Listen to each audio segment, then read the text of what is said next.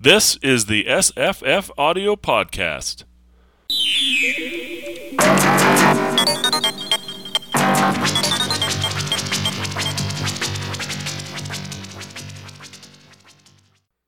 Hi, I'm Jesse.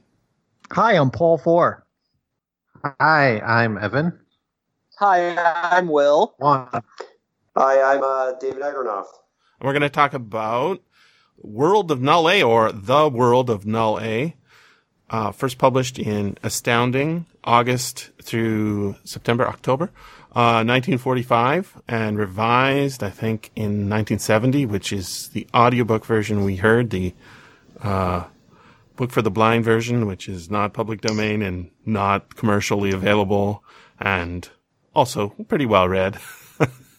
um, and uh, I sent. I hope everybody got it. The uh, PDF I very slowly and hastily and crazily made yesterday um, out of three terribly scanned issues of uh, of Astounding. Everybody get that? Uh, now I see it. I Okay, didn't check your the, uh, Yeah, I got it. All I, right. I I'm- got I'm it. working- I, uh, Well, I if we're working off another Wikipedia instead. Yeah, yeah. So uh, the good the good about it is it has illustrations. The uh, the bad about it is it's very rough. Um, but I ran a quick OCR yesterday on it, and it sounds to be almost exactly the same length as the version that we listen to. And so the revisions I think are minor, uh, as far as I can tell, based on the length. Um, the opening is similar. The quotes are the same as far as I can see.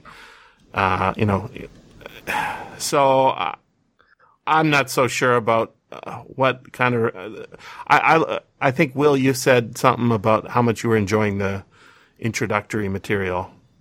Yeah, I liked the introductory I got- material.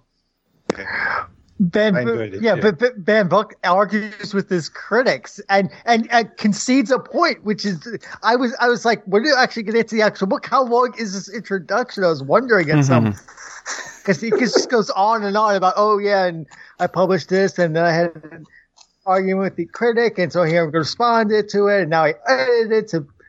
It's like I'd actually like to listen to the book now, sir. Thank you. Well, um, Well, I thought uh, it was very uh, Aristotelian to uh, to revise a work based on criticism.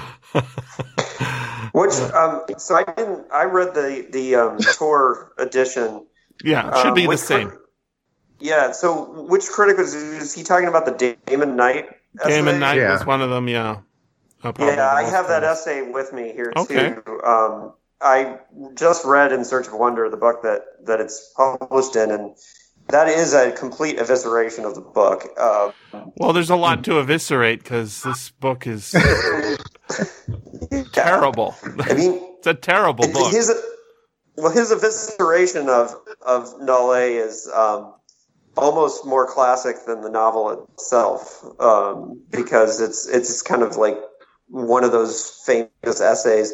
I, I will say I'm more forgiving of World Null than a lot of people are, partially because I think I just think of it as a when it was written and b you know the good things that it inspired. Uh, I Clearly. specifically, yeah. Yeah, I mean, Yeah. w- one of the reasons you'd want to do it, I, I I was telling Marissa she needed to be on this one because even though it's not a good book, you really want to see this because oh my god, Philip K. Dick based his whole career on this book. Well, Not I whole think- I think career, that's but all, all his non-fantasy stuff. Um, Jesus, you see how close this book parallels the structure to um, his first Solar Lottery. Well, he, Oh, he yeah. admitted word for Uh, word that yeah. so, that Solar Lottery was a an homage. it's or it's basically play. fan fiction. It's his revision of it using his own sort of spin on on this stuff, and then Vulcan's hammer. Um, uh, and in fact, uh, this whole idea that which I always thought Philip K. Dick shouldn't have been doing and was always doing for some reason is the the competent man porn where you got this guy who's really skilled at something. He's different from everybody else. and he- Variable man. Right. Variable Man is the best Yeah. example, but you see it him parody that in in uh what's the one with the mutant golden golden mutant? the Golden Man. The Golden Man. right, another. Golden Man. Right, I think he's But sort that of guy, that guy is not. fun of it. No, he, the Golden Man's different though. The Golden Man is like truly post-human. I'm not sure this guy is. He's Yeah, pre-verbal. He's just animal, right? It's all instinct. Yeah. So Well, we wouldn't But- have. We might not have had Philip K. Dick, the novelist, as early if it wasn't for A. Von Vogt to begin with, because absolutely. Yeah, it it was yeah it was Vogt who who um who actually literally told Philip K. Dick at a um at a science fiction convention in 1954 that um and I always picture this in like a Spencer Tracy voice too like like you know kid you ain't getting nowhere writing them short stories you got to write yourself a novel and um he literally had that conversation with Dick and because of that I think he put his energy into I believe it was Vulcan's Hammer was the one that he went and wrote right away. Mhm. But um, uh, Mhm. regardless, like uh, the the level of influence that World of Null A had is is almost more important than the actual gobbledygook, totally bananas, you know, book that we have, which could have easily been uh, plotted by the I Ching. Um, Dude, it's Um, terrible. It, uh, yeah. So so so so who of you have read Slan? I read it years uh, ago. Yeah, that's Yeah, my I have- yeah. I've read it a Okay, because because I, re- I read Slan and then I read an essay where van Vogt explains his plotting philosophy and he, it boils down to every 900 words or something put in a twat, plot twist Yeah. and that's how he wrote Slan and that's how he does it here. It's like Yeah.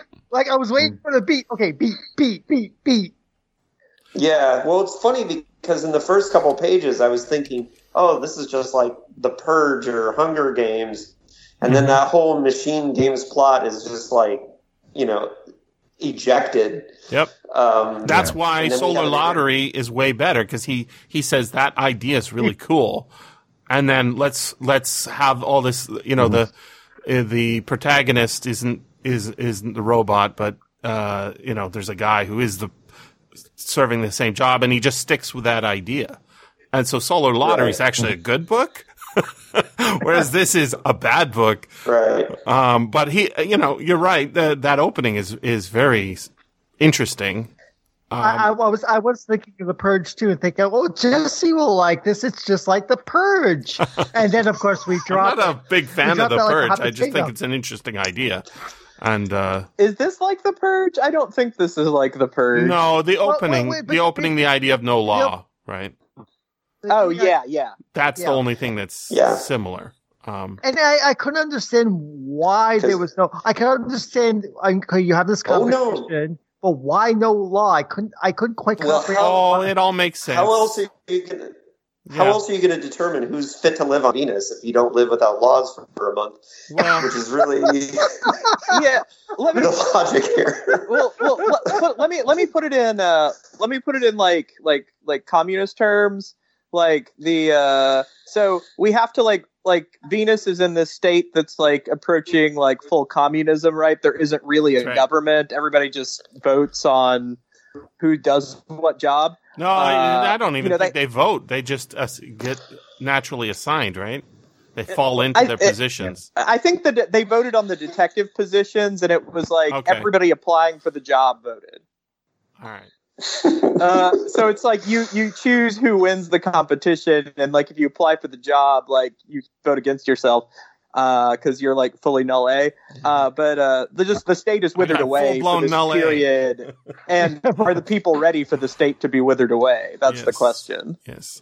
Okay, so let's talk about general semantics. I, I I don't really want to, but I think we need to. And honestly, it's not as stupid as it sounds. It it's really stupid.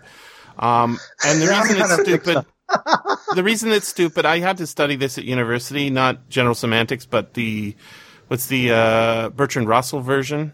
Uh, I, I don't know, axiomatic, no, natural deductive logic. Basically, in the early, very early 20th century, late 19th, there was a bunch of dudes who said all our problems are caused by uh, language issues. so the reason um, you have to go kill the Hun is because uh, you're thinking of as the Hun. If you just understood that uh, when you reduce Hun down to human, uh, you wouldn't go and kill your fellow human. So, you know, Bertrand Russell, nice, uh, lefty, um, peacenik. He wants to help everybody. And he thinks that the world's problems can be solved by, um, teaching everybody how to understand sentences. Now, the thing is, is this absolutely is a huge fucking issue in human life right today.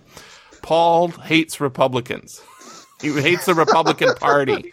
If you say, if I say to him, the Democratic and Republican parties are two wings of the same party and they're both right wings, he's not going to accept that. Um, but uh, it's words and words have power. So if I can convince him using some sort of deductive formula and he can take that on board, then he will come to the same conclusion as I have, right? Now that, that's crazy because it doesn't work. It, It, it, presumes the thinker is right, first of all. it-? Like- well, no, like there's stuff to this, right? So like, uh, the word cat is one of the ones I saw come up. We all know what a cat is, right? I'm picturing like one cool right now. person. No, but the- C-A-T.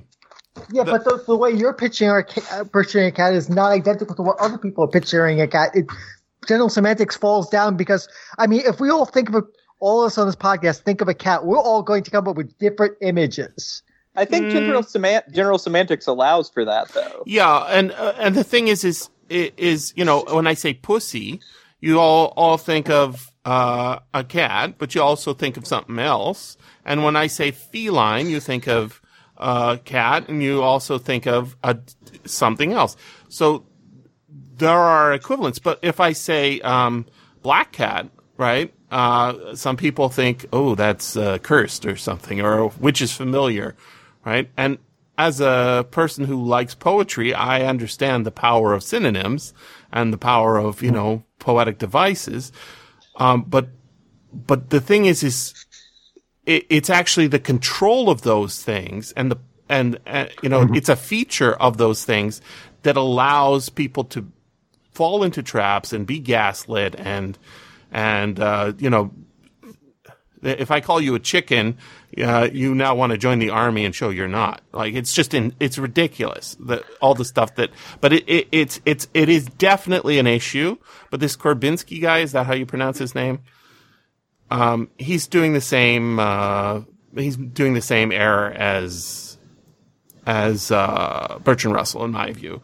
Um, and that's why, and, you know, it's not that he's been sidelined, um, be, you know, uh, because, you know, there's a conspiracy against him. He's been sidelined in the same way as uh, a lot of other mistaken sort of silly ideas have been. The thing is, is the ideas are not silly. It's the solution that's silly. Is that, is that line Well, up with yeah. everybody's view? the way I No. the way I think about it is like um you know like Olaf Stapleton is really into the idea of like group minds, right? Like Mhm. we're all kind of like thinking uh like together in a sense. And so this is like an idea that we had to explore uh but like I mean ultimately it seemed like kind of a like a grift by Korzybski or however you say Mhm. his name. Mm-hmm. Yeah. Yeah, Corbin. I- I- it's also L. Ron Hubbard's grift, right? Um, and yet, and yet, you know, the thing is, is if you look at the the Scientologists, they're they're not, uh, you know, anti-Jewish. They're not, uh, they're not necessarily anti-homosexual. They're not like they're e- the the, the solutions that they the aims that the people have, right? Uh, behind these systems is supposedly positive, and I think that that's actually true. They're actually trying to help the world. The problem is, is not everybody operates on the same level. And this sounds like a stupid slans or fans or slans thing, right? Science fiction people are smarter. And the thing is, is Heinlein is taking in this shit and, and, and believing it. That's why he actually is a very, uh, thoughtful person when it comes to, you know, uh, not saying, uh, only white men are the best thing ever. I, I I don't even like talking about this stuff because it's so stupid. But basically, Heinlein is very, um, thoughtful. he hasn't he hasn't fucked it up in the way that a lot of other people have. And part of that is because he's taken in this idea that, you know, words are not what always you think they are. And so he can come up with all sorts of weird ways of living, which he does in his various novels, Moon is the Harsh Mistress, etc., that other people are just too confined in their in their structures of the religion that they're given, right? The, the they're they're soaking in the in the cultural mean of those around them. Something like Uh, that. Can we talk about golf now? Sure. G O L F, right? Not golf. G, the- golf G U L F. oh, okay. I thought we were going to talk about you know the sport of Scotland, but whatever. No, we're going we're talking about golf. Okay. I mean, we, we, we did Friday on this podcast Mhm. some time back, but the the one one of the predecessor well the predecessor to Friday is the story Gulf, in which Heinlein takes the ideas of general semantics and basically has his protagonists use it, and then. I mean, basically, they, they they think better. They're they're they're they they he actually kind of makes kind of like the future man Arslan's argument in that story because our protagonist is recruited into a better man sort of society to try to stop a stop a plot on the moon. The the protagonist and the the woman he loves ultimately sacrifice themselves, which so that story feels very much in kind here with the world of Nole. But by the time we get to Friday in 1980, he's rejected all of that because if if you recall, I I, I think about this novel way too much. Um, um, Mr. Two, Mr. Toucanes, who's who who showed up in the original story, says, "Oh yeah, all, all those Supermen went off to that planet, and you can't go if you want to go to there." Venus, yeah. No, it wasn't to Venus. I know, but it's the equivalent, yeah. Yeah, and it's like I think it might have been Ishtar, which would, which would be hilarious because Ishtar Venus. But I might be misremembering that No, I detail. think you're right. But but but he, but he tells Friday, yeah, if you want to go there and join those Supermen, I'm not going to pay your way. So it's kind of it, it seems like Heinlein rejected his own earlier uh, embrace of general No. semantics. No, Heinlein rejects something that he had already thought otherwise. Are you I kidding? did. No, I'm not. It- I, I mean, if you I'm being read- sarcastic. Oh, okay, okay. no, because I mean, if you look at uh, Moon is a Harsh Mistress compared to Starship Troopers, it's hard to believe the same person wrote those books within a decade of each other. Um, you know, one is, I mean, just the the the the whiplash and the difference in politics for Heinlein was was amazing. But the thing is, I think he was willing to be fuzzy with his beliefs all over the place. Well, he's Um, experimenting. He's he's think he's not. Yeah, I'm not saying that's It's bad. not a. No, It's, they're not yeah. doctrines, right? They're they're books. No, but but it, Yeah. it, seemed, it seemed almost like Friday, in a sense, is taking that at his own short story. Now that I think about Goldman and, reading this world of Null A, it's like it's like no, I, I was a complete idiot about that. In- Mhm. but yeah, I don't think I don't think he rejected it as much as is you know he saw like the thing is is apparently this institute's you know the general semantics place in New York still exists. Like I looked it up. Oh, I don't know. It was wasn't this year, but maybe last year, and it's still like there's a, still a place there, right? But notice how it hasn't taken over everything. Not Yeah, I mean, like the Rosicrucians still exist too. right. Um, and that's a nice similar grift, right? Um, on the other hand, are they uh, are they doing it because they believe in it, or are they doing it because they're trying to make cash?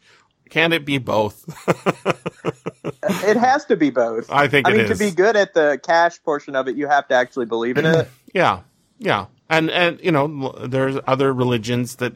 I mean, uh, this is why people say go to church, you know, because it's going to teach you morality. Um, uh, it's abused, of course. Um, and uh, it's funny the way it happens in this book, right? There's a, uh, I don't know, an attack scene where he just kills a whole bunch of people. Our hero just kills like dozens and dozens of people. And well, Nole like, allows that. Nole that's, allows that's that. right, right? He just says they're not important. and so his theory, right, the, this theory is that uh, all the world's problems are caused by a misunderstanding of language and how language um, applies to uh, our view of the reality.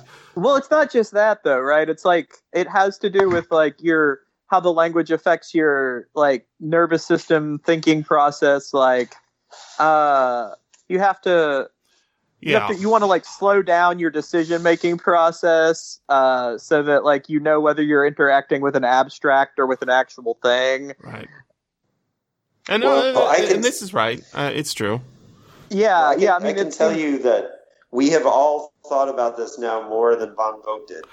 Um, Uh, you know, it's not it's not a good novel at all. But um, if he'd done this as a short story, I'd be fine with it. Um, because because it, it it knows what it's trying to do. He he sort of ra- rambles around to get there, but he he knows what he's trying to do. He, he has that ending in mind. He gets that that ending, which I was like, oh, I, I wonder if he wrote to that ending like, "Oh my God, it's me." I wonder if that's what he started with because it feels like he wrote to the conclusion in some ways. yes, yes. Uh, I- you should write to the I, I- conclusion I have too. a question right? for you. I have a question for you guys because something's self-evident to to everyone here but me, Mhm. and that's like, uh, and I'm not surprised by this, but like, why is this novel so bad? Like, I don't, um, like, uh, I- I- Astounding had a lot of shitty stories. Okay. well, yeah, I know, I know, I know that, but like, I don't understand the ways in which it's bad. Uh, like, I, uh, Oh, I, I see. mean, You're saying I don't it's think this novel's that bad. it's Like, not that I've- good. Um, it, it No, has it's not that good. it has it has it has a status that is is large, and I think that that that is what. So uh, let's let's talk about a good novel for a second, okay? Dune. Dune. Uh, how about is how an about we talk about uh, um, what Left Hand of Darkness? I haven't read Dune. oh shit! You haven't read Dune. Okay. Well, I know, we'll I know. Yeah, you you need to get on that. Drop what you're doing right now. I'm gonna I'm just gonna hang up. I'll, I'll talk that's to you guys. Come back later. into the Make sure you conversation when you're done. The new movie for Uh, sure. okay, so I've seen the movie. I've seen the movie. no, the new one, the one that's coming. You No, should- Okay. you you haven't seen that yet. before, For that. No. Okay, so here's here's the story, right? Is that Dune is a really good version of this story.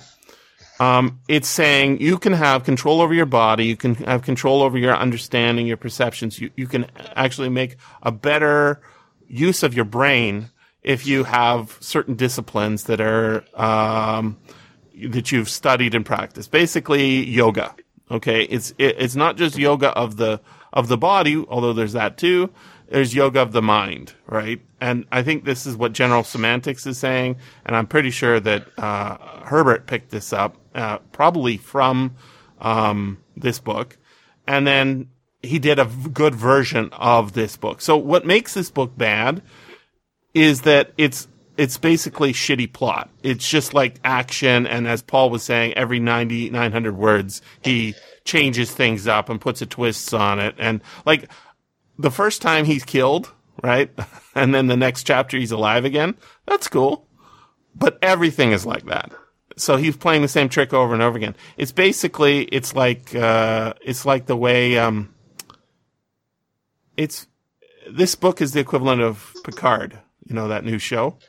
I haven't watched that. Okay, well, it's bad. And the reason it's bad is Ooh, ooh, I'm a defender of Picard, but go ahead. well, uh, it's uh, I, I I only watched a few, but like let's let's talk about why it's bad. What reason it's bad is they introduce stuff and then they don't pay it off. They change things up that were not the same as before, and and just keep going. There's more and more plot. There's more and more churning, and there's scenes, and then there's an end. That is not good writing. What good oh. writing looks like is Dune. Now, Well, Left Hand I of will agree with you on Darkness. Picard, but Yeah, I'm not going to yeah, argue about it yeah. on this podcast. Well, well, let's go with something more neutral, like like say a Flash Gordon serial, which can be fun and entertaining, but it's just like every episode, oh cliffhanger, things happen, we introduce stuff, oh cliffhanger, things happen, we introduce stuff Yeah. over and over and over again. That's this book. Yes. That's why Well, it's listen, crap. Keep in mind that this was edited by Joseph Campbell, and Joseph Campbell was John W. doing this- Campbell. John W. John W. Campbell. Sorry, John. W. Yeah, big. Sorry, big difference. John W. Campbell was editing this, and writers at the time wrote to the market. Absolutely. And the fact, yes, and the fact that there's Superman in this story with the like, you, you can keep living forever, whatever. That was to appease John W. Campbell, I'm sure. Um, and you could see in the early letters between Tony Boucher and Philip K. Dick that one of the things he praised Dick for was writing to the market, like giving each editor what they wanted, Mhm. and knowing the editors was really important. But at the time, this was first published in Astounding. This is, I mean, the war is still going on. Um, you know, we think of our situation right now. We're recording this during like the coronavirus pandemic, and this is going to um, color our generation. Uh, just think about how when, when when the first serials of World Null A were coming out, they we didn't know if Japan was going to surrender. I'm, I'm pretty sure the Germans had already. Yeah, no, that it's it's right at the time. So, in fact, there's one of the editorials I put up on Twitter yesterday with from one of these three issues was a letter from a science fiction writer in Germany talking about how the V2s actually came down, and he was saying, uh, "We've been saying that the rockets glide smoothly." Uh, into the atmosphere, and what I'm seeing when these things are coming down at night, you can't see them during the day, but when That's they're coming down at night, uh, they they're rattling. They're like they're like shaking. And of course, we know today when you're going up in the space shuttle, you know, it's like Rattle City, right? Um, and and so what does John W. Campbell say? John W. Campbell, the, the guy who's wrong about everything, he says, "Oh, it's probably because they're they're sort of a quick job and they're not very smooth or whatever around the edges." Um, yeah, sure, but also, how about the fact that you're moving through, uh, you know, a a liquid at a very high speed, right. right? So that's Well, probably more still- about what it is. I. I still think. Well, he was. The war was still going on when he wrote this. Mhm. I, I would imagine that. Look, I'm not, not as hard. You know, I'll. I'm not as hard on Nole, and I'm not as hard on Picard. Although I'm harder on Nole than I would be Picard.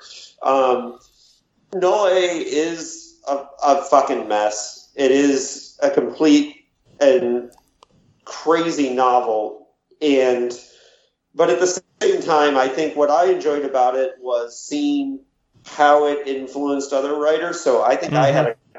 I had a good time reading it, but I also like was laughing through most of it because every time I read like a PKD novel where the plot goes all over the place and I'm Yeah. like, what is he thinking?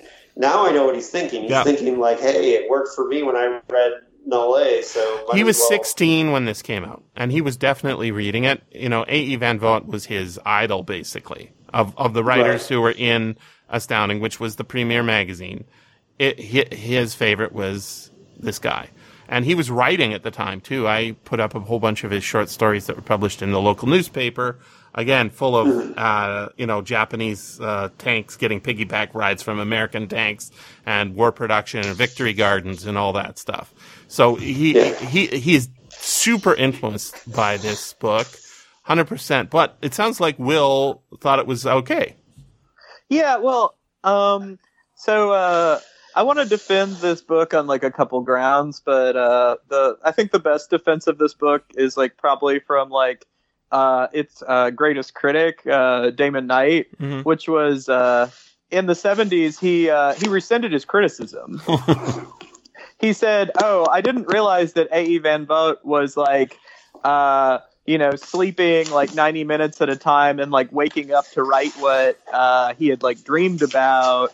Um, you know, uh, we shouldn't judge this uh, like plot structure on the basis of like like you know just like a standard novel. So uh, I think the uh, I kind of piggybacking on that. I think like the novel's disorienting, but I think it's supposed to be. Um, I mean, I think this is actually like a kind of an experimental novel. Like it's like also an action yarn. Mhm. Uh, but uh, uh, I mean, you're uh, you know, we're trying to like get the effect that this guy like truly like doesn't know who he is and what his place in the world is or like why he is Mhm. and it's like it's combined with like some of this like uh superman ideology Mm-hmm. and i don't really read that as like an insincere thing i think all these dudes like like really believed in the Oh, of superman course. ideology Of course they did. um I, I think it's like important to like like uh modern american culture in general i think people like believe in the superman ideology or at least like used to um i don't think it's just the science fiction guys they like talk about it in ways that like i consider more interesting and like you know, like maybe more funny. Mhm. Uh, but uh, uh, no, I, I think this this novel's just like I don't know who I am. I don't know my place in the world. I'm good with all Uh, that. What I'm bad bad with is the is the plot just sort of flopping and flipping and crunching all over the place. What I would like is it to be Uh, a it barely tight, has tight. a plot. That's what I'm saying. Is that it just like uh, we we did we did the Green Odyssey. That's a good book, right? The reason that's a good book is be- because I like spending time with the with the characters. He's got an idea behind it. In fact, the world building is so big that just thinking about what's happening in the story and it being fun is super interesting.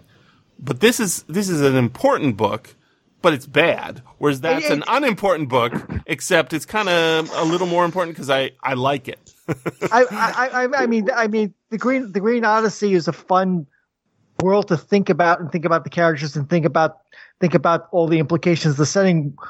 But it's a, but it's a book that didn't, didn't influence anything except Farmer's own later works, as we discussed in that podcast. This book influenced a slew of things, even if Yes. the plotting is terrible, and I don't really want to revisit this book now that we've listened. Now we listened to it. It's it's just like it's just the it's just this KRS. Like, oh, we're gonna do the purge. Oh no. Oh no! Oh no! Am I really married? Am I really married to the president's daughter? Oh, maybe not. Oh no! No! So, here comes a galactic invasion. That's oh my no! like. I was thinking about that. He's uh, he thought he was married to the president's daughter, so he he calls her up, right? And isn't that the end of this that sort of uh, thing? He, she she shows she's supposed to be in town. He finds out that she's in town for the games or whatever, right? Is that the end of her for the story? I can't remember her coming No, up again. she keeps coming No, back. she keeps All she keeps coming back, and and her role keeps shifting and sliding, It's and just- it's never defined It's like who a dream. really is. yeah, It's like a dream. Yeah, and uh, look, I, I, I know that your your pointed criticism, uh, uh, saying it's a it's like a dream, is is about m- me because I last night had this dream. I tweeted it uh, for uh, 4:26 a.m. Dreamt I followed loud music, taking a shortcut home from my l- late night retail job, and found myself at Carib Zombie uh, takeout shack. Shamblers were everywhere, going in and out. I recognized one employee and ordered the special. Another, a real freak, touched me, his corrupted flesh infecting mine. I told him to back off. As where he touched me, my flesh came away. He laughed and spoke a Creole phrase under his fetid breath. I put on my own Creole accent and gave him the counter response as he shambled away. More, my order came and I took it to go. Spicy takeout. So this is dream logic. This is the weirdness, but I, I wouldn't try and sell that as a novel. I, Well- if I was going to expand this, it'd be into a short story because this is this is most stuff shouldn't be novels. Just a fact. Most everything agree shouldn't with be novels, right? That's true. And and and the fact that almost everything is, that's what this book's major problem is. Um, Jesse, would you like to hear from uh, uh, Damon Knight's Cosmic Jerry Builder, his classic essay? He has a whole section where he devotes it to plot Mhm. um, in World of Null. And he says, The world of Null abounds in contradictions, misleading clues, and irrelevant action. Shorn of most of these, with the narration sequences straightened out, this is what happens in the story.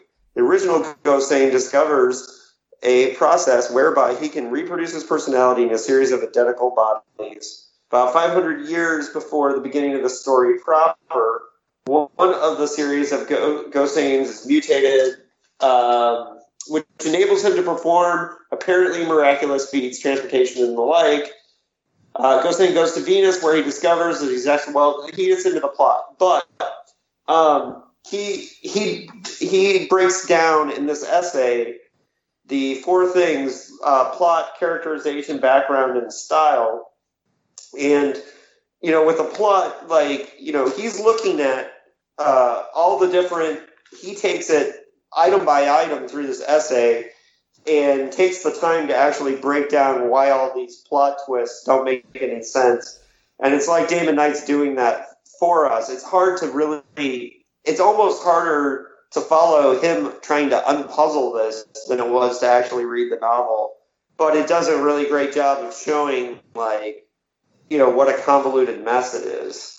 But um, like I said, this Damon Knight essay, like, is uh, is funny because it, it's almost become more famous. And then he says, finally, I, pred- um, I predict where the entire story has been told It will be found to be nearly as muddled and self contradictory as the first part itself. And I think somewhere in here he actually predicts what what he thought was going to happen in the sequel, but um, but he really goes into it on on, on the plotting, and um, I would say um, the plotting is hilariously bad, but at the same time, um, I, I think what Will's saying about how it adds to the kind of insanity of it is kind of important. You know, um, it's something that you either buy into or you don't, right? And I certainly get, you know, you're either going to go with it or not. And if you try to read into it too much, it's it's going to ruin your experience for it, in my opinion. But Mm-hmm. sorry, yeah, I mean, you just kind of have to roll with certified. that. Let's hear from Evan. What do you say? Well, I just I, I kind of accept that when I was like I realized how much has influenced Philip Dick, and Philip Dick has many great novels. Yeah, like the same criticism of plotting, I think, could be Mhm. applied to many of his novels. Mm-hmm. But And, he always pulls God. it you know. He pulls it back together. say, right? like, those ideas, those ideas at the heart of it are really interesting, mm-hmm. and it's really do those ideas have value at the end of the day?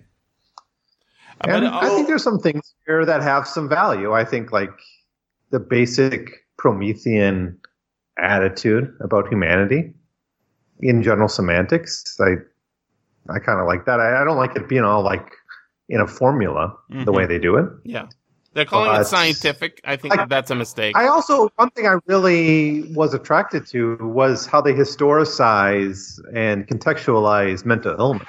I think that, that thing was really interesting to me Oh. about the novel. Uh, so the, the, the in fact that whole word right the word sane and insane they're not they're not Yeah. science terms at all and that's what's so hilarious right is that you know he's got the guy his name is go sane So, yeah. and then his uh, the whole idea is that everybody who doesn't practice uh, null a is insane It's right insane, and that's yeah. why we have societal problems i'm like actually i think these are structural problems and the fact that we've got a whole lot of people living together and not everybody uh, is interacting in the same way and the and and like this is like political problems a, a lot of it so Well, I agree. This is why you have to read Foucault, but Foucault is after this guy. but there's also there's But- also this like um you know genetics is like uh, uh, uh, uh, there was an, another one of those um the guy wrong about everything john w campbell there's a john w campbell article that was exactly a, uh, it was an essay that was exactly about how in if if we practice sort of mental discipline and we we become the superman we we can hope to be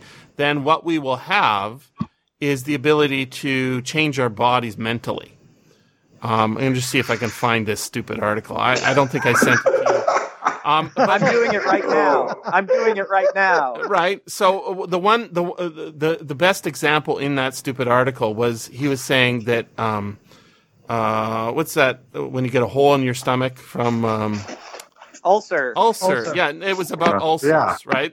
And he said that this is caused by you know uh, basically uh, self hate or something like that. I'm trying to find the article. Mental weakness. Yes, mental. But have you guys have you guys read uh, like illness as metaphor?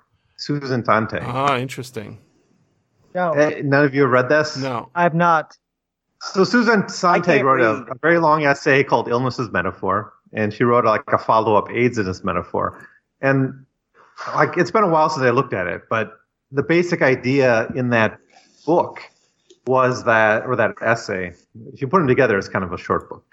It's that illnesses have always been sort of been interpreted kind of socially and culturally in various ways. So like in like uh what's the tuberculosis was like Mm. the romantic disease, Right. right? And cancer was always the d- disease of repression. I think that's what she played with in the first Mm. in illness metaphor. Cancer is like if you're repressed.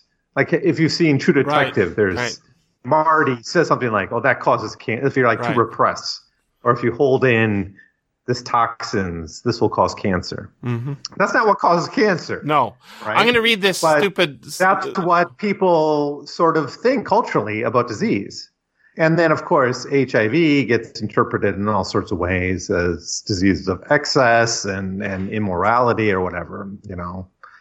And that's that's a whole nother discussion. uh, but she had a whole essay if you're that. if you're reading astounding if you're reading astounding you can see what campbell wants he writes it he says this is what i'm Yeah. interested in so this is his this is from august 1945 this is actually the very first issue uh with the very first uh, serialization of null a right so it's running simultaneously uh, Science to Come is the name of the column. It's uh, his editorial page. Science fiction characteristically bases its material almost exclusively in the physical sciences, more or less necessarily so, since the physical sciences are the only sciences available to our particular culture.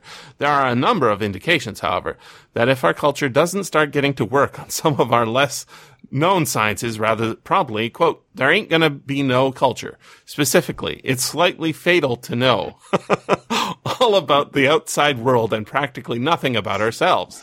Currently, the quote unquote mental sciences are simply not sciences, which is, of course, why they don't rate as so called quote unquote physical sciences. Uh, X-rays and various other types of radiation can cause tissues to disintegrate and slough off. My friend, you can do it by a pure effort of will. You can, by simply willing it, cause the tough, leathery, hel- uh, uh, sorry, the tough, healthy leather of your fingers, for instance, to break down and crumble away. Any force which can produce so definite a physical effect, it certainly seems can be detected and measured by physical apparatus. You may doubt that actual destruction of tough skin tissue by simply willing it so is possible. To the best of my knowledge, no one has demonstrated it by conscious determination to show the effect. But every dermatologist is acquainted with neurodermatitis. So I suffer from neurodermatitis. It isn't because I'm hating my body. okay. Next sentence. Next paragraph. Ulcers, a sort of nervous disease by effort of will, even if not conscious effort, the otherwise normal lining of stomach can be destroyed, physically, visibly eaten away. So what he doesn't know at the time, of course, and it's only recently discovered, is that uh, it's actually a, it's like a bacterial virus. Yeah. H. Or pylori. Right? Yeah. Uh, hysterical blindness, paralysis, or the like are phenomena of the same order, but don't ordinarily involve the physical, visible phenomena of the destruction of healthy tissue. Every doctor is, of course, well acquainted with the acknowledged fact that the duration of an illness or even its final outcome is strongly affected by the patient's mental attitude. This is sort of the, uh, if I pray for you, you'll get better, um, idea section of, of reality. And uh, look, I'm not saying that you know, having people like you is, is going to be, I, I think we need more study, but he's saying every doctor knows this. There have been many recorded, well authenticated cases of in, inexplicable, almost miraculous cures of such conditions as inoperable cancer. Cancer, simply for unknown reasons, withers and vanishes. Healthy skin can be destroyed by purely nervous controls. Ulcers appear and eat away the digestive tract under nervous controls gone haywire. Maybe if we just knew something about how the mental forces work, what nervous impulses are, we could we could explain these spontaneous cancer cures and make them routine psychomedical therapeutic measures. If an effort of will can destroy healthy tissue, it seems as though it could starve cancer into submission. They are beginning to make starts towards reducing mental science to a physical science, but in an inverse way. The first attacks on on schizophrenic conditions by uh, insulin shock therapy, followed by mental control shock and other chemical methods, were physical science attacks on a mental condition. They consisted essentially of systems that starved the brain of one or another essential fuel components. Either so, uh, what he does consistently is he picks stuff out and says, "This is really interesting," and then he sort of doesn't follow up on the science generally, and and and then he says, I, I want it to be true that I could, you know, live forever. Therefore, I will. This is so common in science fiction, uh, among science fiction writers. You know, uh, Robert J. Sawyer, he he wrote about this a lot, right? Uh, you know, he's I'm going to transfer my brain into a robot. Oh, I'm going to live forever this way. I'm going to live for, like, and uh, if I just eat right, right? This is all bullshit. It, it it's stuff that gets stuck in their heads. And then near the end of this, uh, near the end of this um, thing he wrote, he says, "This is the line that got me. I'm fairly well convinced that the race is fairly indestructible and will survive any next war, but our present culture is finished." Oh dear. So. I, I, We would be so lucky. Like, and he's writing this, you know, in August, or it's published in August 1945, right? So, uh, yeah, uh, I guess you could always say that our present culture is finished, but notice that doesn't sound like a very null thing to say. Cause no, no, no. Because once you reach mean? the null, yeah, once you reach the null culture, yeah, that's supposed to be perfect and good. Um, so, so I, I want, I want, I want to read, I want to read something because I, I promised you, Jesse, I would bring up this author and his book. Okay. So I'm going to read this. On a personal note, let me confess that The World of Null A and The Players of Null A, that's the sequel, are the books that in my youth most strongly influenced my mind and opened the realm of wonder to me. Gilbert Gosseyn has always represented to me what a hero truly is. A man who overcomes not because of strength or ruthlessness, because of his integrity, his sanity, his ability to adapt quick quickly without hysteria or regret to the circumstance around him. I doubt would become a science fiction writer had it not been for the inspiration provided by the words and worlds of A.E. Van Vogt. That's that's that is um, puppy writer John C. Wright in his in the introduction to his official sequel, Null A Continuum. Okay. Now, now the fun part about this is we talked. I talked about those first two books. There was actually a third Null A book pro- published in 1985 called Null A 3 and in his introduction, he says that he's basically disregarding that entire book. So, uh-huh. they, so he he basically forks from Players in Null A and writes a sequel to that and just ignores the third book, and he goes into the reasons as to why the third book is terrible. oh, it's like Superman Returns. The Yeah, it's it's like Yeah. super. He does a Superman Returns on the Null A series, which is, I mean, it's like much of the third book. I'll you one little bit. Much of the third book is concerned concerned with a fatuous courtship between Gosseyn and a widowed queen, a neurotic woman who should not hold any attraction for a man like Gosseyn. Yeah. Like, I- what- what- uh, who here's read Voyage of the Space Beagle? A long time ago, when there was a video game about it. Okay, so that's the one that has one section that is uh, got called Black Destroyer, right? That's the you, you all know this one. It's the sort of inspiration Yeah. for Alien. oh, okay. Okay, so it's basically it's a fix up. It's a bunch of short stories that are, are about this crew, kind of like Star Trek, that flying around the galaxy and landing places and seeing aliens, right? As a fix up, as a bunch of short stories, it's actually much better than this. Um, but um, it's terrible. It, it, basically, A.E. Van Vogt is not a good writer. Like He, but I, I, he's, I, I, he's, I, he's I a will science fiction him. writer. He's an interesting idea writer, but he's a bad writer, and there's a reason why he's sort of forgotten. he, he's a writer of he's a, he's a writer who used the predominant structure of the time, which is ne- without without trying to expand beyond it, and now is now the I flaws of his disagree with that, Paul. I think he's like doing way more than most of the astounding people are. I just put I putting think he's that just doing. I. I think he's doing it I'm better, with but he's, but it- but he's still he's still bound to that kind of structure in a way that dates How is this structured like other stories? Mostly, mostly Well, it's it's unstructured. like That's anything. it's it's Yeah. just a it's it's yeah, it's not it's not. So, let- so I, I, I, I mean, Voyage of the Space Beagle, at least, I mean, has those discrete short stories. I think there are like four of them Mm-hmm. that actually gives it gives it actually actually some gives it something you can actually They're follow along. Whereas episodes, this is just basically. yeah, episodes in in Star Trek, the Voyage of the Space Beagle, whereas this is just back and forth. Let's throw in new elements every so often and just ignore what happened before uh, happened before or maybe a very casual word about the purge before and just like just leaving it behind it's it, it ha- the, the novel has an amnesia about events that happened before it I think I think part of the part of the issue uh, why it's so interesting as opposed to shitty is is because it's kind of that structure is actually support the shittiness supports its thesis, right? Is that like uh, one of the things that general semantics is supposed to be, you know, why it's interesting and is that animals, unlike humans, don't Ah. have time bindedness. Basically, we don't have memory of the past, and we so that's why why Picard is shitty is it doesn't have a memory of what actually happened in in the previous you know series. It it says you know that stuff about how uh the, uh, so uh, What? Come on, Jesse. no no The- I'm part serious. Of the whole story is the uh, no, you know how that continued suffering of Picard and Seven of Nine for having been Borgs. Right, but remember Nah, how how remember how she got over those things, right? And now we've got and and he got over those things. He was back to you know the next week after being Locutus of Borg for ten minutes. He he's you know he's captain and he's fine, right? No bullshit. Because in First Contact, he was losing his Yeah, shit, and that's a like, piece of shit Moby movie, Dick right? style. no, I no, he had to fight his brother in the in the vineyard, He Jesse. did fight like, his brother in the vineyard. He Yeah, was, That was the very next episode. And he had a good was hiding cry, it.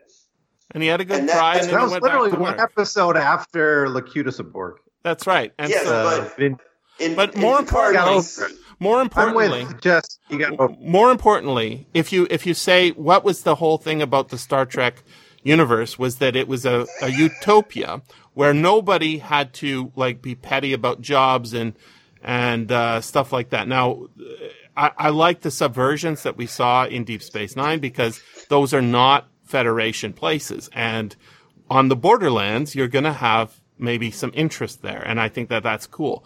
But what we what we have in the future is we actually have labor problems. We have sort of back and forth shit. So the only thing that supports this whole idea of Picard being a good show is the same thing that supports this being a good book. And what that is is Picard. If I actually started thinking, I think Picard has dementia.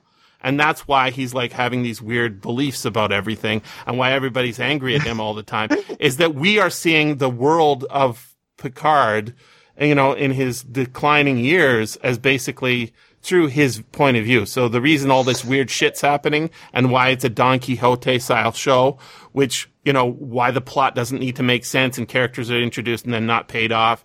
And then some of them are smoking and drinking and swearing at each other and all that, you know, and the Romulans are attacking the thing that would help them. All of this shit only makes sense if it's a dementia show. And I think that's stupid. That's why it's a bad show. So I disagree with you, but I don't want to turn this into a Picard no, but that's show, why but- this book is bad too. It, it, it, it- all the stuff that would support uh, the idea of you know him being uh, having his continual memory is what makes him go sane, right? Uh, What makes him who he is, and this time binding idea, which is built in, you know, the fact that we have a history and we have a memory and we have these ideas, like wh- why why uh, anti-Semitism was so strong in Germany for so long, right? Is because they had this cultural legacy and this cultural memory. When a tiger eats a deer or whatever they eat, they don't say it's because your ancestors were mean to my ancestors. It's because they're hungry. And that's why there's no morality involved, right? It's just what they do. But when a Nazi puts a Jew in a concentration camp and kills them, that's a bad thing. And the reason it's a bad thing is because it's unjustified. If we had just understood things better, if we had just seen people for what they are and not the labels that we give them, uh, that we're all the same and blah, blah, blah, blah, blah, then everybody would be cool. Right? So, So, uh, so for it. like, uh, I, I keep defending this novel, um, and it's good that somebody is, Mhm. but, uh, the, uh, I am too. Hey, thank you, brother. Um, the uh, so, sorry, I, I Still- lost my thread there. I do have like some problems with this like whole like null A structure though, and I think uh, the least null A thing about null A is this idea of a fundamental difference between human intelligence and animal intelligence. Mhm. Like it's like you're obsessed with this idea of saying like how humans are different from animals so you have to like be like oh well when i do like a certain kind of behavior that's animal behavior but if i Mhm. do another kind of behavior that's human behavior like that's i, I, mean agree. I that- agree with that, though. So uh, you know, you have that in Dune. I you, you've probably seen the original movie. If you haven't read the book, I know you should drop everything and do that right now. But Uh, let, let's just say there's that scene Today. With the box where he says Yeah. she says put your hand in the box and an animal will pull its hand out chew its arm off to escape but a human can withstand any pain or something like that Yeah, I suggest you may be human is is what uh, Right. the Reverend Mother says.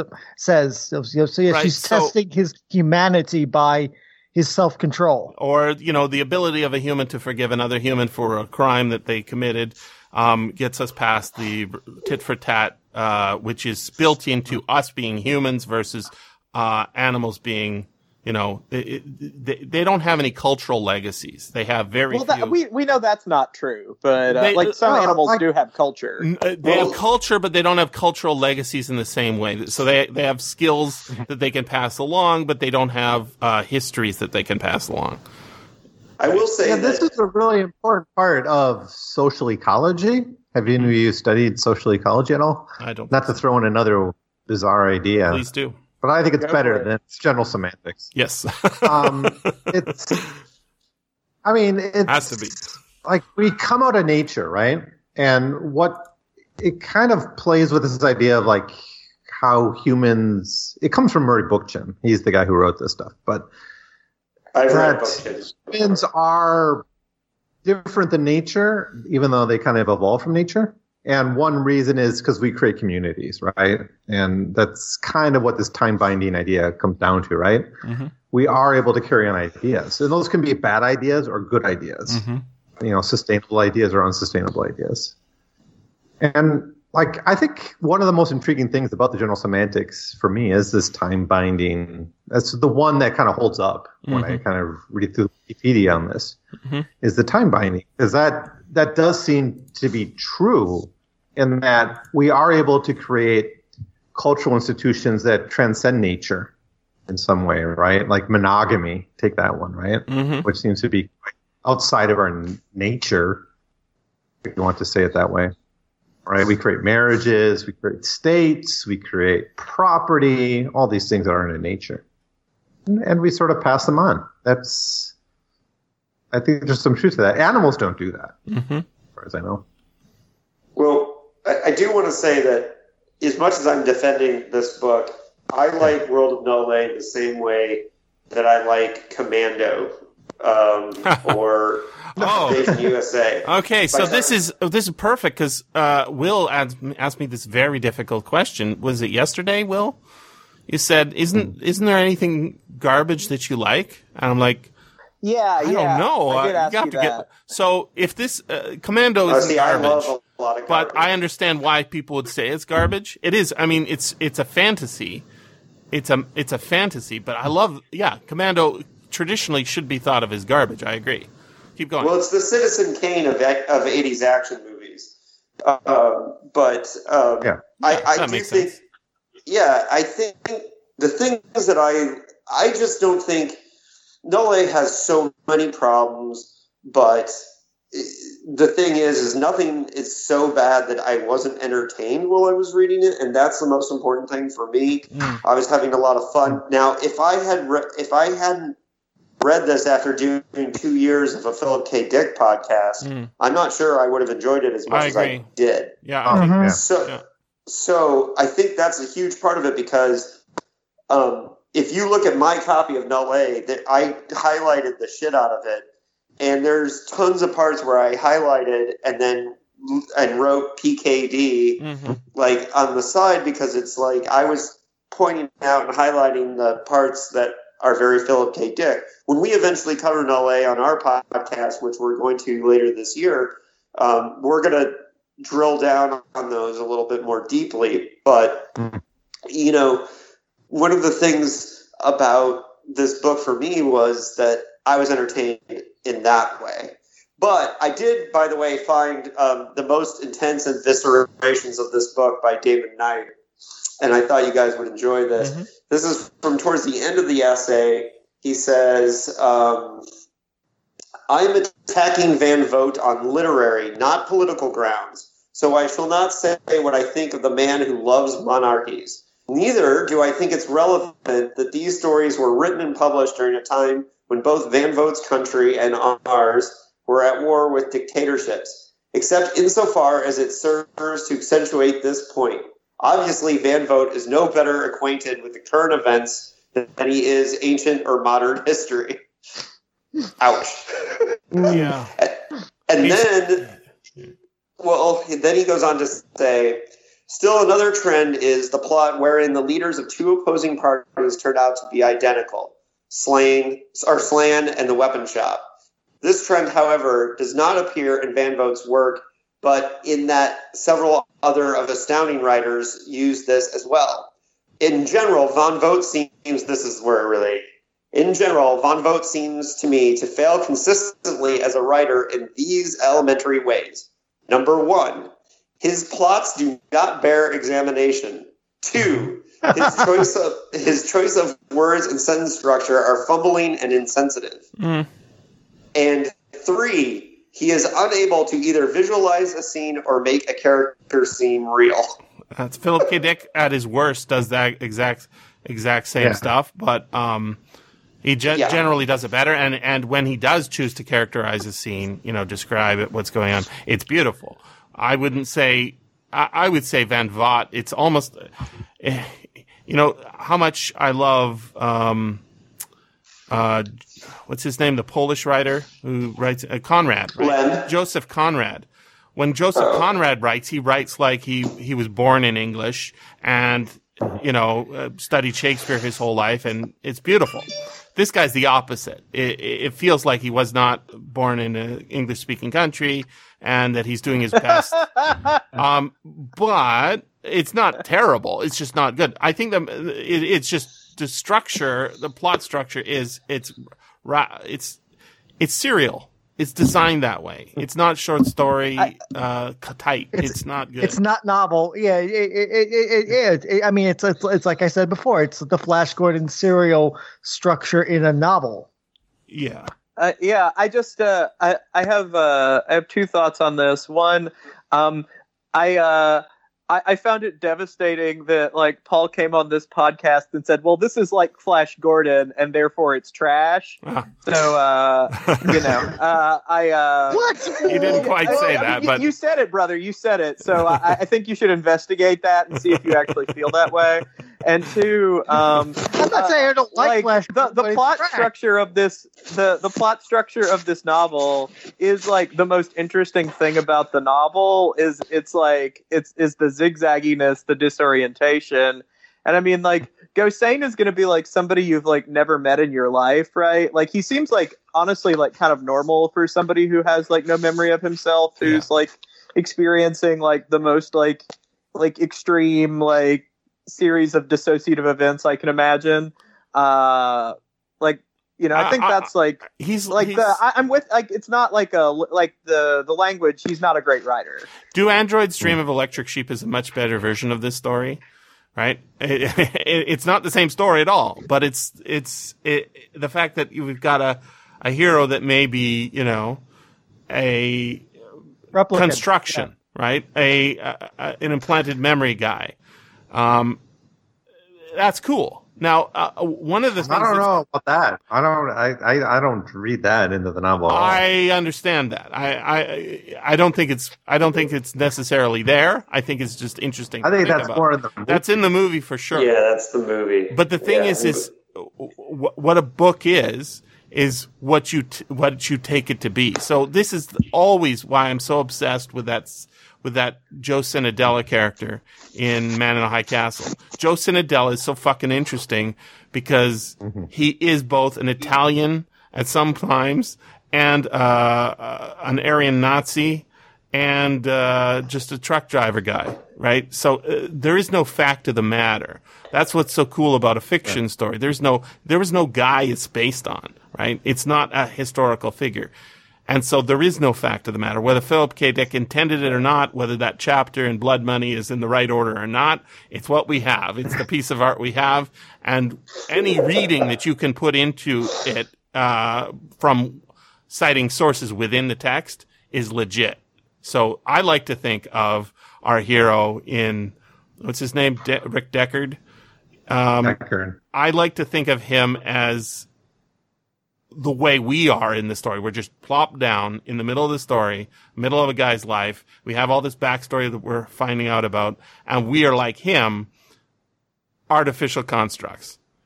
Um, he's an artificial construct for sure because he's not a real person, right? Like that. So the thing is, Yeah. is in this book, uh, there's cool ideas, and I could see why, like, Philip K. Dick said, "Oh my fucking god, this is the most amazing thing." He's seeing inside my head, and then he's ignoring all the sort of regular junky, uh, astounding stuff. And the thing is, is Will, you have terrible taste.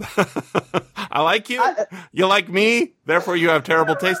But like that, uh, the one we did recently, the Sophie Wenzel Ellis, it's exactly like this. Just like, Oh, Christian, Christian of White, yeah. right. Well, It's- no, I mean, The I, I yeah. behind that novel were just bad eugenics. The ideas behind this novel are at least interesting to talk about. Well, no, no, no. I'm not saying it's uh, it's a it's a bad story. I'm saying it's like like this book is stupid, but it's interesting, and so I'm not like that's why I, I'm I'm i'm so not with people who do reviews with star ratings or you know out of tens or whatever. I, I it just doesn't make any sense because you have to take everything for what it is, and you can't comp- you can compare it to other stuff, but you can't say um, I gave it 4.9 stars and the other one is 4.7 stars. Therefore, I'm right. You've made a huge fundamental error, right? So Sophie Wenzel Ellis's story is not on the scale of this one in length, right? But it is on the scale of astounding being sort of this magazine, uh, and amazing, you know, having a lot of sort of junky, pulpy, um, thrown together bits that, you know, I need to sell something. Whereas when, when you're reading Lovecraft, he almost doesn't care about markets at all. So there are times when he does in a couple of stories, but generally he's writing to please his own aesthetic love.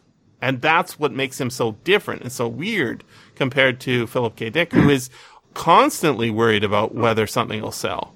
And then when something is good despite that, it's like, wow, you know, the fact that it has to conform to fit a market.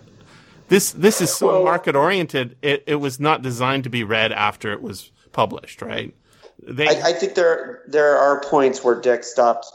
Well, he never totally stopped worrying about the market, but there are bits and pieces in books where he set off with he's distracted. He's distracted from his his market goal, which is to get some money for and be you know a famous science fiction writer and all that stuff. That's why he always is trying to pursue that dignified uh, you know realism books that nobody likes, um, because he you know he has other goals too. But with a pure like when you read Clark Ashton Smith poetry, you aren't going to say, "Oh my God, this is going to sell so well."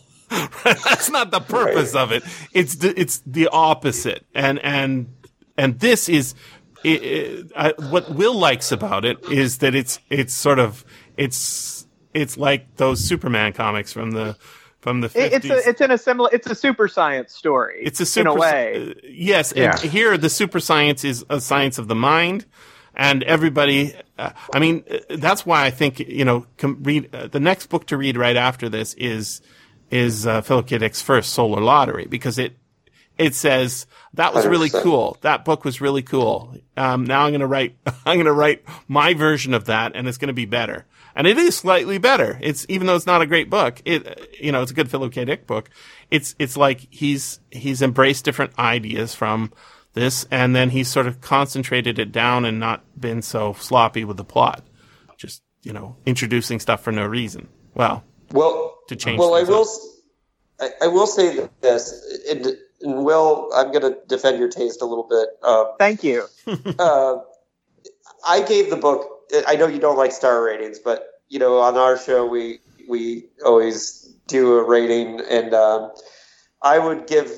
I gave this book four Gosseyns out of five, um, and the reason I think there's only two Gosseyns in this book. Sorry. No, there's Well, three. we? Technically, there was going to be a third. Uh, oh, I guess maybe there's. It depends on how you count. There's a pre Yeah, Go this- I'm just rating. I'm rating, and there could be many more Gosseyns out there. I haven't read the sequel yet, but listen. The, the point is, is that I know the book is trash in many ways, but because of the experience that I already talked about the Philip K. Dick thing, but there's also, I mean, I also love that there's a weapon called the vibrator and that there's um, Disruptor. Yeah. just, well, there is a vibrator. There's a vibrator and a disruptor. Oh. Don't worry, there's two. and I like the explanation of how they call up roboplanes. And Mm. you know, this was written in the 40s, and you can't get away from the fact that you're 80, 90, almost you know, almost 80 years of, uh, away from when this book was written. And it is kind of cool to see what kind of ridiculous space opera was being published during the Second World War, and and I think that there is a historical value to that. That if you're rating it now, you you you have to factor in. Uh, my co-hosts on Dickheads cannot stand that I constantly say you have to consider when this was written Mm. um, all the time, and they hate that I do that. And but at the same time, we do a segment on our show what was happening Mhm. in the year that this book was published because I think it's important to remember that, like for, for example, that the year Martian Time Slip came out was when there was an uproar over Elvis's hips on TV. You know, um, because Dick is writing like really intense, like you know, weird sci-fi at a time when the majority of the country was not there, you know, and um, yes, it's cool to think about a 16-year-old Philip K. Dick sitting, you know, at his home in in uh, wherever he and his mom were at the time, um, and he's like laying in bed reading World of Null and like how that got his mind working is really cool. Mhm. But it's also cool to think about the fact that you know there were probably soldiers like um, on the you know dealing with the aftermath of the war um, who were getting astounding sent to them in the mail, and that's Mhm. kind of cool. Mhm. And and and I think that that that's a valid thing to think about when you're when you're ultimately judging the world of Null A in 2020. Mm-hmm. I've been I've been trying to look for a book. I can't find it, but I I know I read it. But uh, I want to go back to this issue of mental illness, and it's going to tie to what David was saying here about like World War One, World War Two veterans, right? Mm-hmm. because this idea of sane and unsane, right, and kind of there being a social context to it. I, I really think that there's something, at least historically, valuable in interrogating that a little bit. Mhm. Like the the book I'm thinking of, and if I ever find it, I'll, I'll let you know what it is. It it talks about the history of mental illness in the post World War II era in the United States. And so one thing they found was people who went into the war sane came out of the war unsane in a way. Right? Like in the old days, they called it shell shock. Now they call it PTSD or something, Mhm. right? But in World War II era, they didn't really know what to call it. But it was clear the social context of war created mental illness, right? Or so, or, and in the oh. aftermath of that, many, like, I don't know, many, but some people who studied mental illness started saying, wait, maybe there isn't a mental illness. Maybe it's all social. Maybe it's all cultural. Maybe it's all in the context, right? And like Thomas Szasz, or whatever, however it's pronounced, he was like the big name in this, right? So what I, he wrote a book called The Myth of Mental Illness. And he basically said, like, there's no physiological underpinning to mental illness. It's all in the mind, right? But these were ideas that were there at the time. And, you know, it's, it's just part of Van Vogt's, right, like context. Mm-hmm. yeah, I, I mean, I, I mean, Jesse, this goes into a book I've told you I want to do, which is Walden Two by B.F. Skinner, Mhm. which talks about operant conditioning and and mental structures and how you can order society based on thinking. And I think we definitely Yeah. need to do that book. All right, I want to I want to give Will a better book. It's si- very similar in a lot of ways, but funny, funny, funny. This book is not funny. I don't think I laughed at all. I was smiling because I was thinking about Philip K. Dick a lot, but I didn't. I didn't enjoy this book as a funny. No, it wasn't funny. It was jarring. It was interesting, but uh, uh, not I laughed fun. a lot, but not not for things that he meant to be. Yeah, no, but- yeah, it's But you're like, oh Lord, what now? yeah. sort You of- shake your head, funny. Yeah. Um, Like uh, weapons Space called the Merchants vibrator. by uh, Pohl and Kornbluth. Have you read that, Will? Which uh, what, what's the name of the, book? Space Sorry. Merchants. Uh, Yes! by Philip. Space uh, what? Sorry, Space Merchants. Space Merchants, and it's a Pohl and Kornbluth joint. Yes, it's a cold bl- corn joint about a project to uh, I don't know colonize Venus, but uh, and it's got sort of the junk herky jerky plotting um, of a serial. It was published in Galaxy, which is a far better magazine in my view than Astounding. Astounding has lots of interesting stuff, but uh, Galaxy was consistently a better magazine, I think. Um, and one of the cool things about it is it, it's dealing with political problems in a way that I think are much more hypercritical and relevant as as they were back then, as they are today. Um, basically, corruption of corporations, you know, corrupting governments, and everybody's living in stairwells, and and it's just you know, so you have the senator from Coca Cola coming in and doing his speech, and they have these. Uh, there's this new food that's out there that's a hyper chicken or whatever it is and uh, they're you know inside these giant chickens that have been grown in vats um, and s- swamps you know it's basically it's everything mcdonald's and very Burger good. It's an amazingly interesting book but it's also really funny um, It- it and- is hilarious. it is really a funny, and book. the original serialization in his Galaxy is even better title. is called Gravy Planet, which I think is just uh, basically, uh, you know, why do you want to colonize Mars? Why do you want to colonize Venus? Well, we have this aspiration, and actually, what's the real reason? Well, the military-industrial complex is going to make so much money. yeah, I, I mean, you you have to have read this, haven't you, Evan?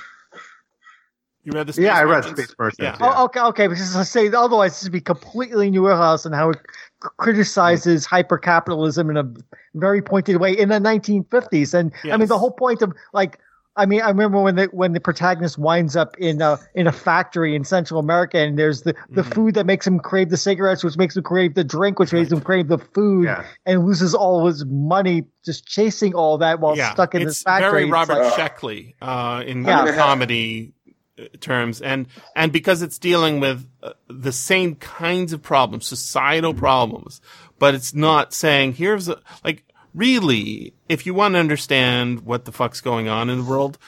You know, you look at the history and what you see, have is a series of fucking errors right? Huge fucking errors that science, some guy came up with an idea and everybody says, no, you're fucking wrong. Here's why you're wrong. And the next guy comes up and he he's, well, I, I like this. And then, no, you're fucking wrong. You're really fucking wrong. Here's how you're wrong. So anytime you posit a, here's a solution, what you're really going to get is, no, here's how you're fucking wrong. Um, so when you do have any sort of progress, it's sort of progress in this thing didn't work out, right? Why Newton's interesting is not because he was right about how, you know, the Bible's a secret code to tell you about how reality is. Um, it's Uh, because that, might be interesting. I- it's, I have it, to say. it might be interesting, but ain't, ain't, it ain't true. Um, Um, Oh, and no, that, that, that, that novel's been written. It's called Newton's Cannon by G. Gregory Keyes.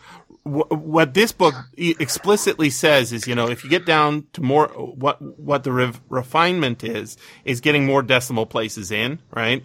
You know, um, and then uh, Yeah. one one of the things I liked about this book, a really kind of cool scene, is, and it's uh, typical with Van Vogt, totally undercooked and doesn't explicitly say it. He just sort of dashes off to do something else instead. When we get telepathy, between him and it's never called telepathy, I don't think, or maybe it is, but it's not dwelt on. Uh, the telepathy between him and his, his self, I guess, at the end, right? His 75 year old man self. Um, the reason they have telepathy, I think, is not because there are actual waves of information being transmitted across the ether, but rather it's because they're thinking the same thoughts, right? So when it's like, Oh. They're the, It's- because they're the same person, really. well, and and because they have the same, so like it's like when you and your friend you just finished listening to a joke, and then someone else walks in and they say something, and then you both turn to each other and laugh. That idea of you having the exact same thought at the exact same time is what makes that happen. Oh, see, uh, I just thought it was. I was definitely reading it as some kind of like quantum phenomenon, or Mhm. you know, like, Mhm. uh, but I think it's the other way. I, I, I understand that that's the normal way of reading these things. yeah, And I mean, that's often how, you know, with those, when in Slan, they have these little antennae at the top. Yeah. They solve this, it's solving the same problem. Basically, the- everybody's, the reason everybody hates each other is because we aren't sharing and understanding our, uh, and that's why when you go into Heinlein, um, and he has this great word, g- grok, right? From, uh, Yeah. Stranger in a Strange Land. Stranger. It Yeah. actually fills a function. And I think this is so great that grok fills a function that isn't a word that we already have. So I grok this book. Um, and you grok this book. I think we all grok this book pretty well. Uh, there's some parts I grok less well, but I grok it in general. I just don't like this flavor, you know? yeah. Water brother, let me tell you, this is not the best drink available. I, I mean, I like. I'm not excited. The impurities in this water are pretty bad. um, uh, yeah. I my uh my thing with this piece of art is like, um, it's like doing something that's interesting to me. Um, uh, the thing that the protagonist is experiencing is like truly terrible if you like think about it at all. Mhm. Um, uh, He- he- So, like, uh, one like of the uh, unpleasant- one of the end of the serials. It's really fun if you look at the PDF. Uh, one of the end of the serials is when he's trying to convince himself to kill himself. Um, Oh, and so oh, it yeah. ends Oh, right with him yeah. saying, um, "Kill yourself, kill yourself, kill yourself." I, I know I, I know you don't like trigger warnings or anything like that, Jesse, but given my own Uh, history, need to trigger that, that section was really trigger. yeah that, that that that section was really difficult for me to take. It's like I really didn't like that section at all because of my own issues. It was like, oh my god, is he? I kept thinking, is he actually going to do it? This is this is this is not what I want to read. Please, please make the 900 page, 900 word change now because I need I need to get over this crap. Yeah, I didn't like that section at all. Evan, I mean, you- I, I yeah, Go You know, um, one thing that's interesting too is uh, I said that Knight had predicted what he thought was going to happen in the Mhm. sequel, and when Will said, uh, "I'm not rushing out to read the sequel," I, I'm not really either. I'm not really um, probably going to read the sequel, although I have it on the shelf. Um, but I will say that um, it, his, it was funny because his prediction for the sequel was that he would discover that there was a whole line of Gosseyns going far back in history, and then you'd find out that the original Gosseyn was Yeah. Jesus. yeah. oh man.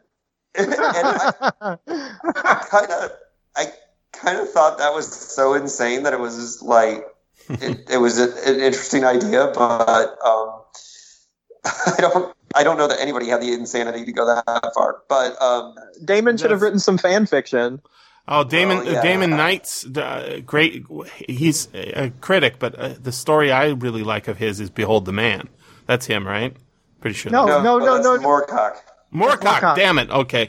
Yeah. So that that would that didn't quite fit. I'm trying to find that section of this very tattered. Uh, Damon Knight was a good writer too. Um, I Oh, mean, he he's was okay. most well known, most well known for his the story got turned into a Twilight Zone episode, but he he was a great writer too.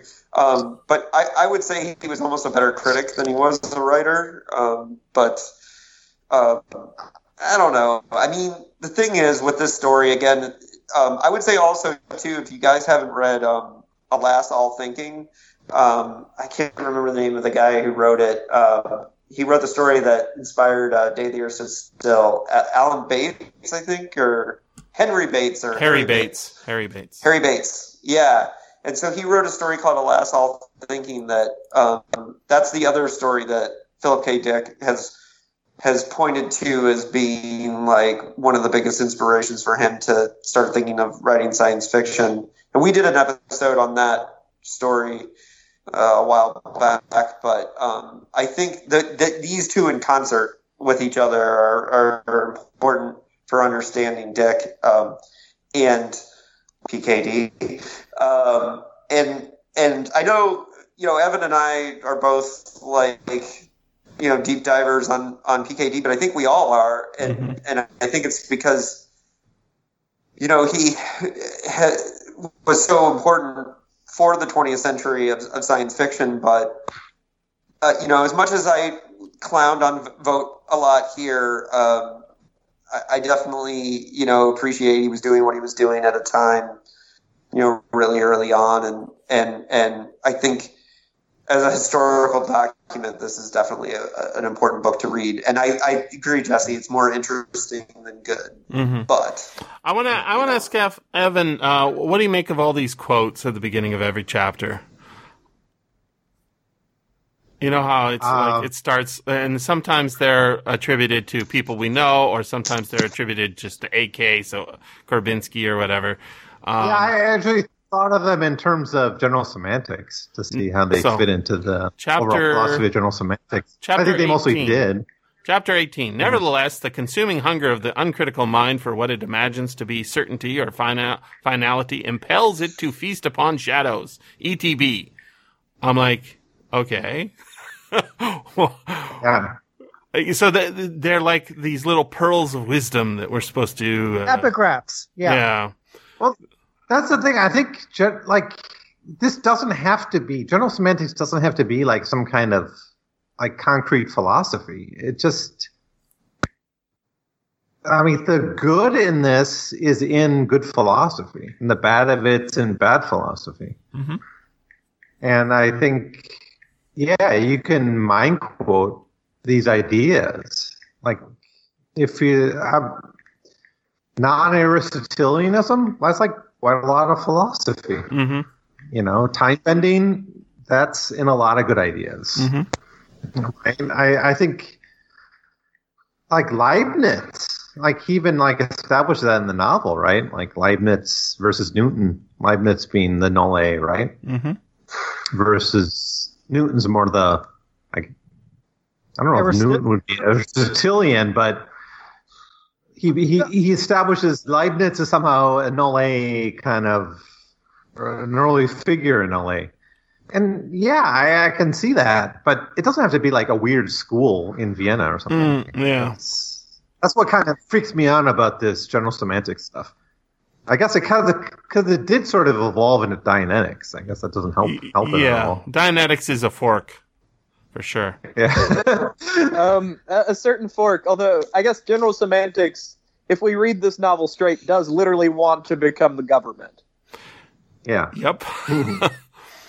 like that's who the government is. That's why I love Solar Lottery. What, it's going to what's trust you. what's Philip K. Dick's solution? we randomize it. Yeah.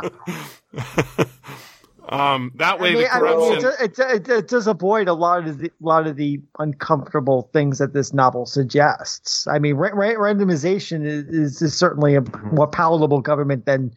I mean, I don't want to live in the world of Null I really don't. but Well, there's a better, page- actually, a novel that if you're talking about games, like Game Players of Titan, Mhm. like yeah, we yeah, that's a good. It's more realistic because there you have like like, people who own property, like playing games with property, I wanted to and, see like, more games in this. winning or losing. But that's the stock market, right? What, what, Yeah, that is the where, stock were, where were the games? Yeah, in this it's like rich It's- people playing games with money that's not really real for them in any meaningful sense, So- right? Billionaire Uh, loses 500 million. Doesn't affect him one way or another, right? Mm-hmm. So And on page, It's uh, had really well in Game Players of Titan, I think. And it's just, you know, they're even swapping wives and, you know, Yeah. switch whole cities. Yeah, once again, Dick, showing Dick that went far beyond Eve and Yeah. Doc and, and and doing it better. Yeah, Yeah, that was a did, bit but- of a later novel, but But Solar in that- Lottery completely ran. Yeah. Yeah, yeah. I mean, Solar Lottery is a very pro is very proto Dick in that way. But yeah, by the time he gets to Titan, he's actually uh, refined ideas in a way that Andy Buff never It's actually does. It's, and well, on uh, like I don't page know. I can't. I can't. I don't know if if if Philip Dick was predicting like Wall Street as a realm of just games and tricks, but like it, it's there, and, and like I'm reading into the book. What what you got, David? I don't care. page, uh, like game players of Titan. Like I'm not sure if Dick really was seeing that as like Wall Street, but that's how I see it. So whatever. Uh, I think I think that that's a fair assessment of game player Okay. retirement, Evan. But um, Mhm. on page eighty-eight, of um, uh, World of Null A, there's this uh, voice that's speaking to Gosseyn. Um, I can't remember where. I think it's the roboplane that's talking to him. Mhm. Yeah, it's the roboplane, and he says, "To understand the political situation here, you must reach out with your mind to the furthest limits of your ideas of ultimate democracy. There is no president of Venus, no council, no ruling group. Everything is voluntary. Every man lives to himself alone, yet conjoins with others to see that the necessary work is done." This reminded me of like ideal forms of um, political anarchism just randomly in the middle of of, of this and um, you know which has been explored better in science fiction by uh, Le Guin and Spinrad um, later on but I, I did find it interesting that he's kind of suggesting that this Venus society is like, hey, once we do the games, we figure out who who who can handle it. You can go to Venus and be an anarchist. Mm. Um, and well, then, it's like gated community socialism here, though. it's like Yes. uh, it's like you can only live in our like like utopian society if you're like one of the smart good people. yeah, and some of the you know when you get it's into the old- Galt's Gulch uh, planet. yes, that, that's thank you, Jesse. Beat me to it. And that's one of the fun things about some of these books too is if you extrapolate it and say it that way like that you know that they're playing the purge to become venus anarchists like um, it, it's just kind of fun that way. I know like um, one of the worst books i read for our 60s hugo reads was um, fritz leiber's the wanderer. And the book sounds much better if you say that if you point out that there's anarchist sex cats in the book. Uh, but it's you know I, I've definitely talked to people that have read that and been like what? And then I'm like yes there are anarchist sex cats in the Wanderer. Um, you just trust me it's it, it's weird but uh, but it's true. Um, and uh, you know I think sometimes it's fun to kind of pulp out with with with these and just and look at it in those ways even though we're talking about intense political ideas, because that's the thing is that I think, you know, for me, I did like the idea or the suggestion that, you know, because the, the concept here that he's talking about is mutual aid and the whole thing of like, if you're going to be responsible enough and you're going to do it, then, then you can live this way. And, and, um, which sounds interesting. Um, I don't know how practical it is with real human beings. Um, that have not had 600 years of a, of a machine running a game to socialize them into it. But regardless, you know, hey, Van Vogt's thinking about fun and interesting and weird things, so let's go with it. And if you think about it in a Flash Gordon sense, it's fun too. Vulcan's You know? Hammer is a much better version of this book. And and so is Solar Lottery. They're both much better versions. I really like Vulcan's Hammer. I know it's not as uh, respected amongst Philip K. Dick's books, um, but he's got some ideas going in there, and they're kind of similar here. It's just sort of more concentrated and also just better writer. But Vulcan's Hammer is way better than it's given credit for. Yeah, I, I, yeah, it's not well respected. No, no, but you, me, you, Marissa, and I liked it enough when we Yeah. did the podcast on Yeah, it, yeah, so yeah. at least we liked it. Yeah, I, I think people think it's trash. Um, uh, probably a, a lot of people. Um, they just look at the cover, you know, like how it's it's published in a paperback. I can't believe I. I just laugh every time I think of the cover, though, with the giant thing flying at his it's head. It's great. It's great. Um, but uh, like just like if you publish in a hardcover, then you're legit, and if you publish in a paperback, you're trash. Um, And it's- if people could take on the himself because he wanted to be a published hardback mainstream writer so badly. Right. So that's why I had such such trouble, Will, with your question. Is there any garbage that I like? I'm like, Well, I uh, I think I, mean, only don't like even- garbage. I don't know. Well, like so I don't even uh so if we're being honest, like I don't really uh like believe in the ideological construct of like like this is the good art, this is the bad art. Um like and this art is bad because it's like commercially available and this art is good because like the smart people say that Hmm. it's good. Um uh yeah. you know what I like? I, I I'll, I'll, this is kind of close to it. I, I really like VHS direct to VHS movies from the '90s. You know, um, like or like they were TV movies and they were you know, and then they went straight to video for the video market. Um, Did you see the Noah's Ark one that had like the Sodom and Gomorrah scene? I did not. Um, I did not. Um, Hey, look, any anybody with a budget and resources can make a good movie. It takes some serious cojones to make a truly fucking piece of shit movie and put it out to the world. yeah, so in my like, opinion. like, uh, um, I was- I think I was talking about him uh, with Sophie Wenzel Ellis, um, who's the uh, filmmaker Ed Wood, right? Like, he's he's bad, but because he tries so hard and he's so earnest, um, it's it's it's not bad exactly the way other things are bad. Like like uh, Picard's bad because it's it's it's basically they don't care. Oh, it's terrible. Um, uh, they don't care. They don't know. They don't give a fuck. Right? They don't care. They don't know. They don't give a fuck. But uh, there's a Christopher Reeve movie, like that was a direct to video. Um, and I think Joe Mantegna was in it. And it was like, it was like, what the hell? This is amazing. Like little thriller movie. And it's like, nobody's heard of this. Nobody cares about this. Um, and like, this is an amazing movie. Or, uh, um, uh, Donald Westlake movie gets turned in, uh, Donald Westlake story gets turned into a slight case of murder, which is a great little comedy piece. You know, like these, these are not designed to be great films, um, in the way that, you know, whatever, you know, artistic achievement is getting the Academy Award this week, right? It's rather, it's, it's, it's, it's good because it's doing what it's intending to do and it's doing it well.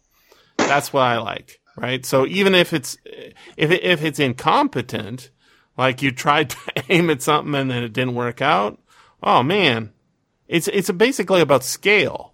So, um, you know, if it's a, if it's aiming really high and it utters fail, you know, completely, um, that's usually a bad thing unless Ed Wood does it. He's aiming so goddamn high and he's got no skills. So it's like Um, cute, like a puppy falling down, you know? puppy I- I- trying to I'm- attack a, I don't know, a tiger. maybe maybe it's the writer in me, but I, I like big swings, and even if they're not perfect, and one of the reasons why, and I don't want to, ha- like we already had this argument on Twitter, Jesse, about Mhm. I, you know, Evan and I, it was you, Evan, and I talking about the the economics of Picard, and and I. And I agree that, there are some things that they should have done to fix it. They should have talked about the aftermath of the Dominion War and how that would that would make the whole like it not being a utopia anymore make like economic sense. And but at the same time, like, and this relates back to Null A, which is that you know sometimes like I'm all for I like that there you know when you're Quentin Tarantino, you have the right to take a swing and do break the rules of screenwriting. Whereas if I'm trying to send out a screenplay to get it produced and I don't have the credits that he does, people aren't gonna gonna let me do voiceover narration, for example, Hmm. because it's considered a no-no. Mhm. But if he decides he wants to do it, he can. And I appreciate that artists get the ability to take that swing and sometimes you get a weird book out of it, and that's cool. Um, I, I appreciate that. Um, and sometimes with you know PKD, a lot of his swings didn't get published until much later in his life, some after his death.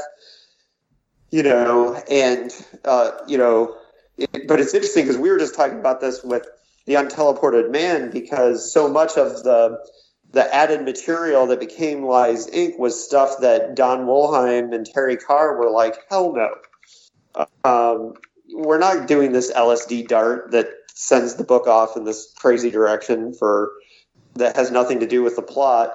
They're like, this is bullshit. It has nothing to do with, with the story.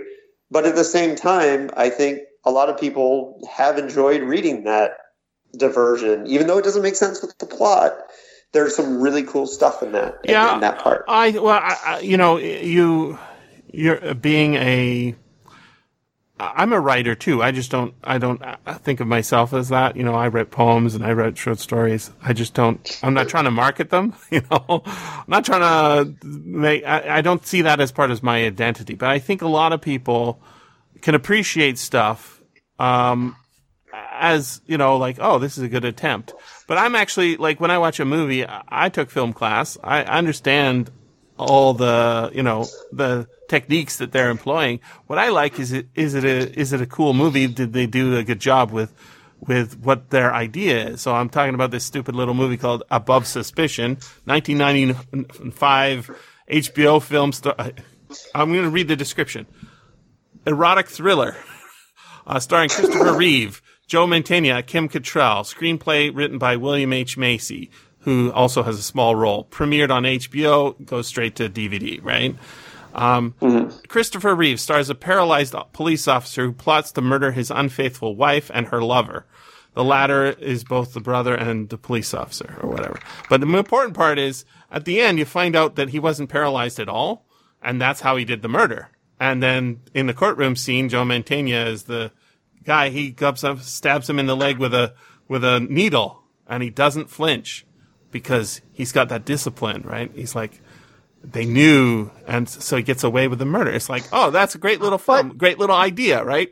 And it's because it's not because the director was competently, uh, you know, fulfilling his. It's it's a commercial success in the sense that it, it did what it wanted to. Got on HBO. It got on. Uh, but nobody's ever going to remember this film. But, but but but no no I do remember because you know what the irony is? What's the irony? Like a a, a week after the film came out, Christopher Reeve got paralyzed after his fall. Yeah, there's that too. But So that's that- not that's the not way- why. That's the reason why I knew about this Yeah. movies because I do I because I remember at times like oh yeah a week after this movie premiered it's like wow that's just weird. it's like a little The courtroom Be drama. Be careful what you put into the world. yeah, but Yeah, they come Back at you, yes. It's it's it's one of these you know '90s movies where uh, uh, you know they put in a little bit of pornography uh, because it's HBO and they're going to make money this way, and yet it all works because it's it's like there's a um, there's a kind of rawness that you don't see in films because you can't. The commercial system won't allow that kind of rawness where you've got like basically everybody's an amateur. In in the case of this book, there uh, I was thinking about you're never going to see this on the shelves again of a of a used bookstore a, a new bookstore. Nobody's going to reprint this, even if it's public domain. And the reason is it's just not going to sell, right? It's not worthy of binding up and stuff like that. There's I was surprised there was no audiobook when I was went looking for it, except for this uh, you know, uh, book for the blind version. But now I understand why. You know, it's not going to sell that well. And yet, as a, it has an important role in science fiction as being a kind of a catalyst and an exemplar. Well, Tor did a Tor did a trade paperback. Like my my edition is pretty recent. That's got to be Um, from the 80s, no? No, no, it's um. Hold on.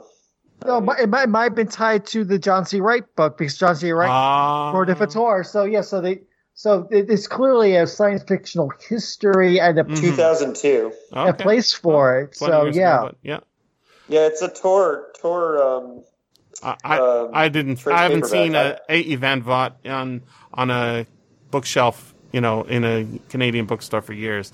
But again, I'm, you know, Amazon might have millions of things that I've never seen. It's just not like they still have Heinlein in, you know, the, and and uh, they don't have and Dick covered. and yeah. yeah, they have a few dicks and stuff, but yeah. So uh, No, we have a. this we isn't San garbage garbage it's just not good it's it's like it's pulp it, it, when people say you know pulp science fiction um i think they think of like robert e howard but howard is special he's like not he's a really he's really good at what he did he knew exactly how to you know hustle and make it make it slick and beautiful to read. And so it still it holds up. This is this is surprisingly uh, terrible compared to a lot even a lot of other st- stuff that's in astounding. It's you know clifford Simak, beautiful writer you know it is beautiful beautiful text beautiful prose and stru- plot structure is much better than this. But but this is the one that's most influ. My, one argue, my argue is most influential on the writers that came after. i So agree I agree. so- so that- and Weapon that's- Shops of that's- Isher is interesting too. It, it, it's not that he was lacking ideas. I So think he's- Mac was was influential too, though. I mean, Asimov would have. Uh, he played. So Mac played the same role for Asimov that Van Vogt did for um, for Dick. Hmm. I would. I would. But argue. C- C-Mac also had a long, long career, right? Where A. Yes. Van Vogt sort of peters out and does nothing after World War II. There's very Yeah, little. Van Vogt did, didn't uh, move on with the times, and so at least into the '60s, he you know wrote Way Station. He's really, he's so, a good, ri- you know. he's a really slick writer. Yeah. Yeah, we've done a couple love. of I Simaks love here. Yeah. Simak. Yeah, I love Simak. but Uh, but not influential in the same way. I think what what's so cool about Van Vogt is he's kind of like he's pre Dick in that he's thinking these ideas, but he just doesn't have the the natural gift that you know no. that that Dick so, just somehow stumbled into, and that's I mean, to- that's really cool. To, to, to use a religious reference, A. Von Grant is almost kind of like John the Baptist in a way, Yeah. inspire inspiring better and greater prophets after him. But while he himself Get is not Christ. exactly Dick Christ, yeah. Dick Christ, yeah. Well, Uh, um, So, yeah, so, so we have a um, a local science fiction bookstore here in San Diego called Mysterious Galaxies, and um, uh, you know they have all the Heinlein and all the Dick and all the Asthma. They have like giant shelves of those. But I think speaking to your point, Jesse, they, you know, I was talking to Rob, who's an incredibly, who's one of the booksellers there, is incredibly well read, big dick head, all that, and you know he had never heard of Vogt, and he's worked at a science fiction bookstore for the last 15 years. And um, it was an interesting test for me because Rob is incredibly well read and he's talking science fiction for his job all day long. And um, it was interesting too because he immediately, you know, was like, "Oh, I'm going to have to read that," and I was like, "Well." There's a reason ser- he doesn't need how to know about. it. serious yeah how serious are you about wanting to understand where dick was coming from Mhm. and that was the, the way i approached it with him was because he is a dickhead i did say well look just know that if you're going to read this the reason to read it is because of the influence and um, and also if you like out of date sci-fi which i you know i do enjoy a lot of that even I think there's some amazing ideas in. in I, I was reading a really cool essay ab, about the. How show, there was a guy. Let's see if I can bring up the name of it. I screenshotted it on my phone. Um, this guy wrote an essay uh, showing how general semantics in science fiction are tied together. Um, and I was like, oh, uh, this sounds like bullshit. I'll read the article though. So I started reading. It's called "The General Semantics and Science Fiction" of Robert Heinlein and A. E. Van Vogt. Um, H. L. Drake is the author. Copyright 1977, and he talks about how uh, influenced, um, how influenced Heinlein was. Um, and he also talks about A. E. Van Vogt, but I thought the Heinlein stuff was pretty interesting. And basically, uh, this is the this is my thesis is why Heinlein's so interesting, is because he's fundamentally right in that, uh, and a lot of people who this stupid fans or slan, slans or fans thing, right? This is kind of uh, superiority. There's something to it, and it's stupid. It's really stupid, but there's something to it. Um, I'm not surprised by anything right? I, I'm interested, and oh, that's an interesting development. I'm not ever surprised by anything because really nothing's new under the sun. And if you've been practicing the art of reading science fiction for decades and decades, you know, uh, we talked about this with the Frederik Pohl um, show we did recently. What's it called? Day Million, right? A million. Yeah, this is from 1966, and it's talking about all the transgender stuff uh, being normal and not interesting, and that's exactly what it is. And so all the sound and fury all around us about you know in the news, and more importantly, just people identifying themselves as such, uh, you know, as part of their identity, right? Rather than it's just you know it's just a fact about their history. That's really interesting. That all these people are sort of out of the loop because they're not practicing the art of reading science fiction, which is a kind of way of, uh, it, it, it they are, um, antibodies for against surprise. right? If you read enough science fiction, you know all of these things are in some way predicted. It's not predicted exactly, but it's predicted in the sense that they are predictable. Right? I, I, I, I went predict is not the word I'd like to use. I think I agree. foreseen is better. I Because agree, because the novel's not trying to say it's going to happen, but it's I I went time when it I went. Uh, what I'd like to do, I like to go and do a search of my own um, Twitter history and just pick out a word. So I did one for plague yesterday, uh, because that's you know a word that is in the minds of people today. You know how many stories that I I didn't think of as being plague stories are actually plague stories? I made a list, you know, and tweeted it recently of famous plague short stories and novels, and there's like thousands of them. It seems like I found at least thirty or forty times I used the word plague in regard to a short story or a novel or a movie. And th- there's a, I started rewatching it, a movie called Carriers. Have you guys seen this movie? I, uh, yes, I, I I was talking to you about it on Twitter not too long ago. Yeah, Yeah. With Chris Pine. Yeah, a Chris Pine movie. It's not a great movie, but what's good about it is it's about of basically how the United States is going to be in nine months, right? Everybody's fucked up. The government completely sh- shit the bed, and now everybody's fucking plagued, right? Except it's a sort of a more extreme science fiction version of that, but it's exactly you know they they shit the bed, and and this is this is the result. And it's like, oh yeah, Well, that's a cool sheep- idea. The Sheep Look Up is the, the science fiction novel right now that people should be reading. Brunner. Yes, absolutely. Yeah. Well, I haven't Yeah, read the sheep look- I haven't read the sheep look up. Well, I'm that, thinking isn't that an overpopulation book? Well, it's lots of things. No, no, no. That's no. Stand on Zanzibar's is overpopulation, but the sheep Alright. look up is, is environmental degradation book. All right. Yeah, it's it's about pollution, but it's also about disease vectors, and it's about economic collapse under those situations. And and literally, there's a point where a, a, a talk show host like basically says, you know, we're just gonna have to let a couple million people go because otherwise we're not going to get ecological balance. And um, the sheep look up is is one of my top 10 sci-fi novels and one of my top 10 horror novels of all time both and um, i was thinking about rereading it starting Hmm. when i'm reading nick and son right now and then um, for social distancing purposes and um, then i'm going to uh, probably read the sheep look up and i was actually looking for somebody who wanted to do it with me for the podcast so I'll if anybody's to, I'll have interested to I'll have to look into it. Yeah, it sounds good. Um, I Yeah. here's my, a, a list I tweeted six days ago. Uh, Edgar Allan Poe's The Sphinx, which is a story of a, a plague in New York and uh, people observing it from a distance and then going crazy. Um, uh, Edgar Allan Poe's The Mask of the Red Death, obviously.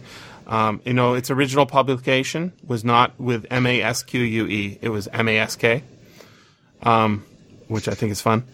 Uh, Scarlet Plague by Jack London.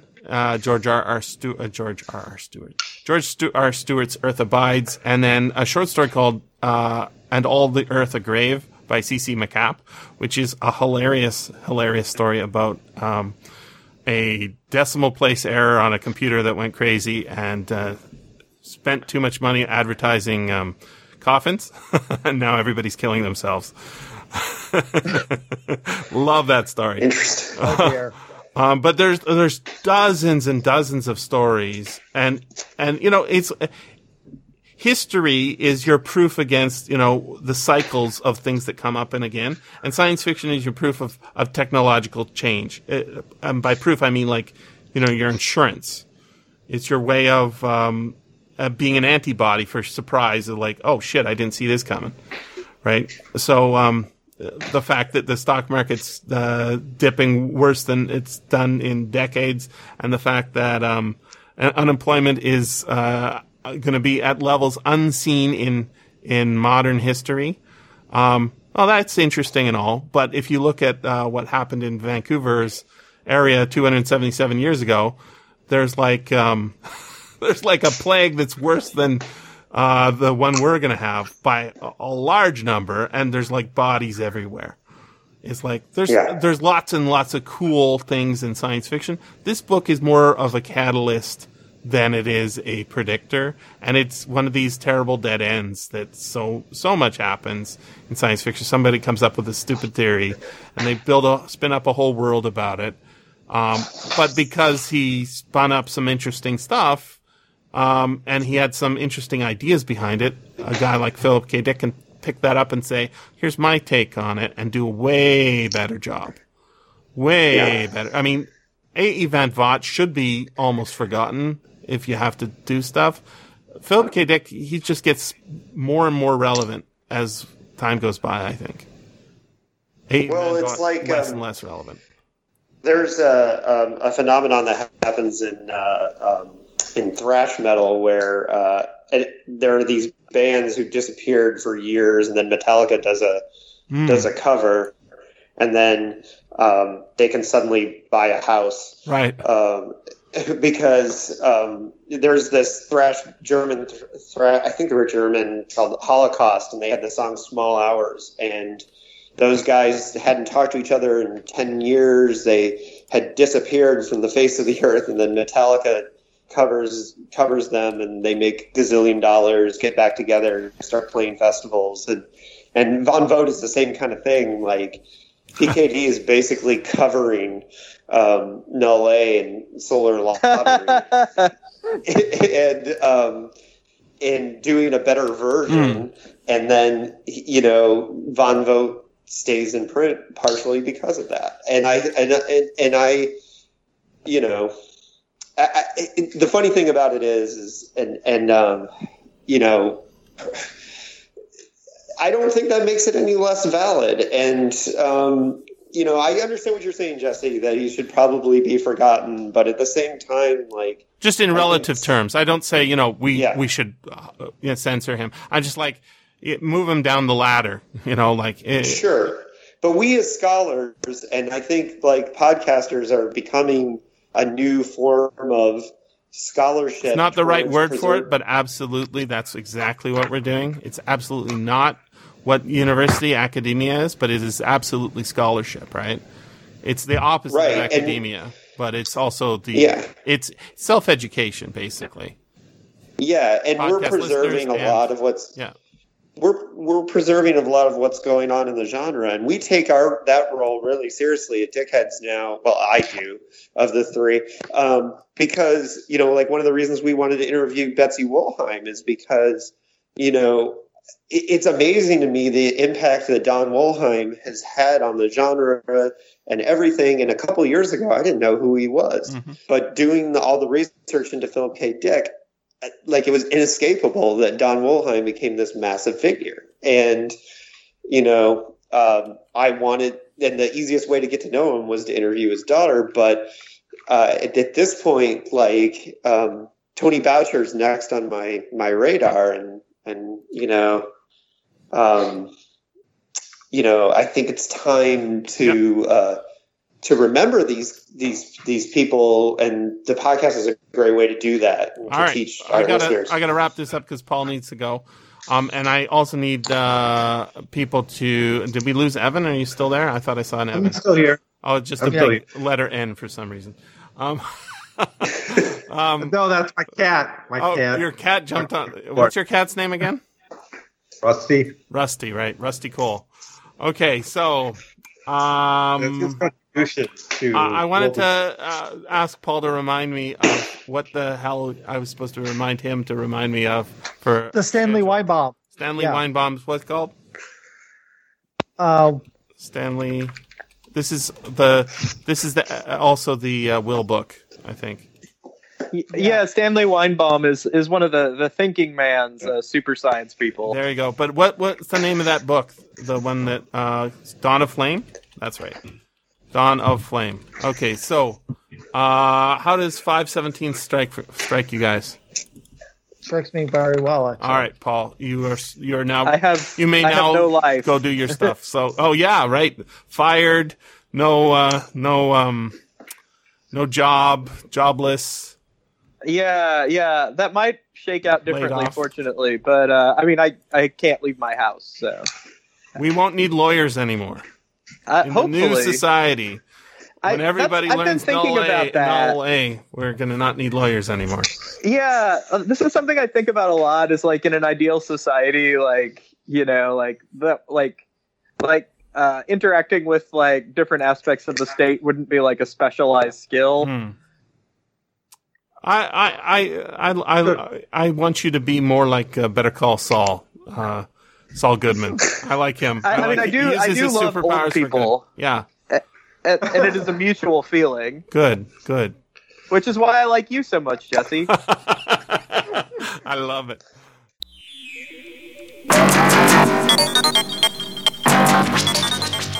This has been the SFF Audio Podcast. Please join us at www.sffaudio.com. And thanks for listening. If you enjoyed this podcast, consider becoming a patron at patreon.com forward slash SFF Audio.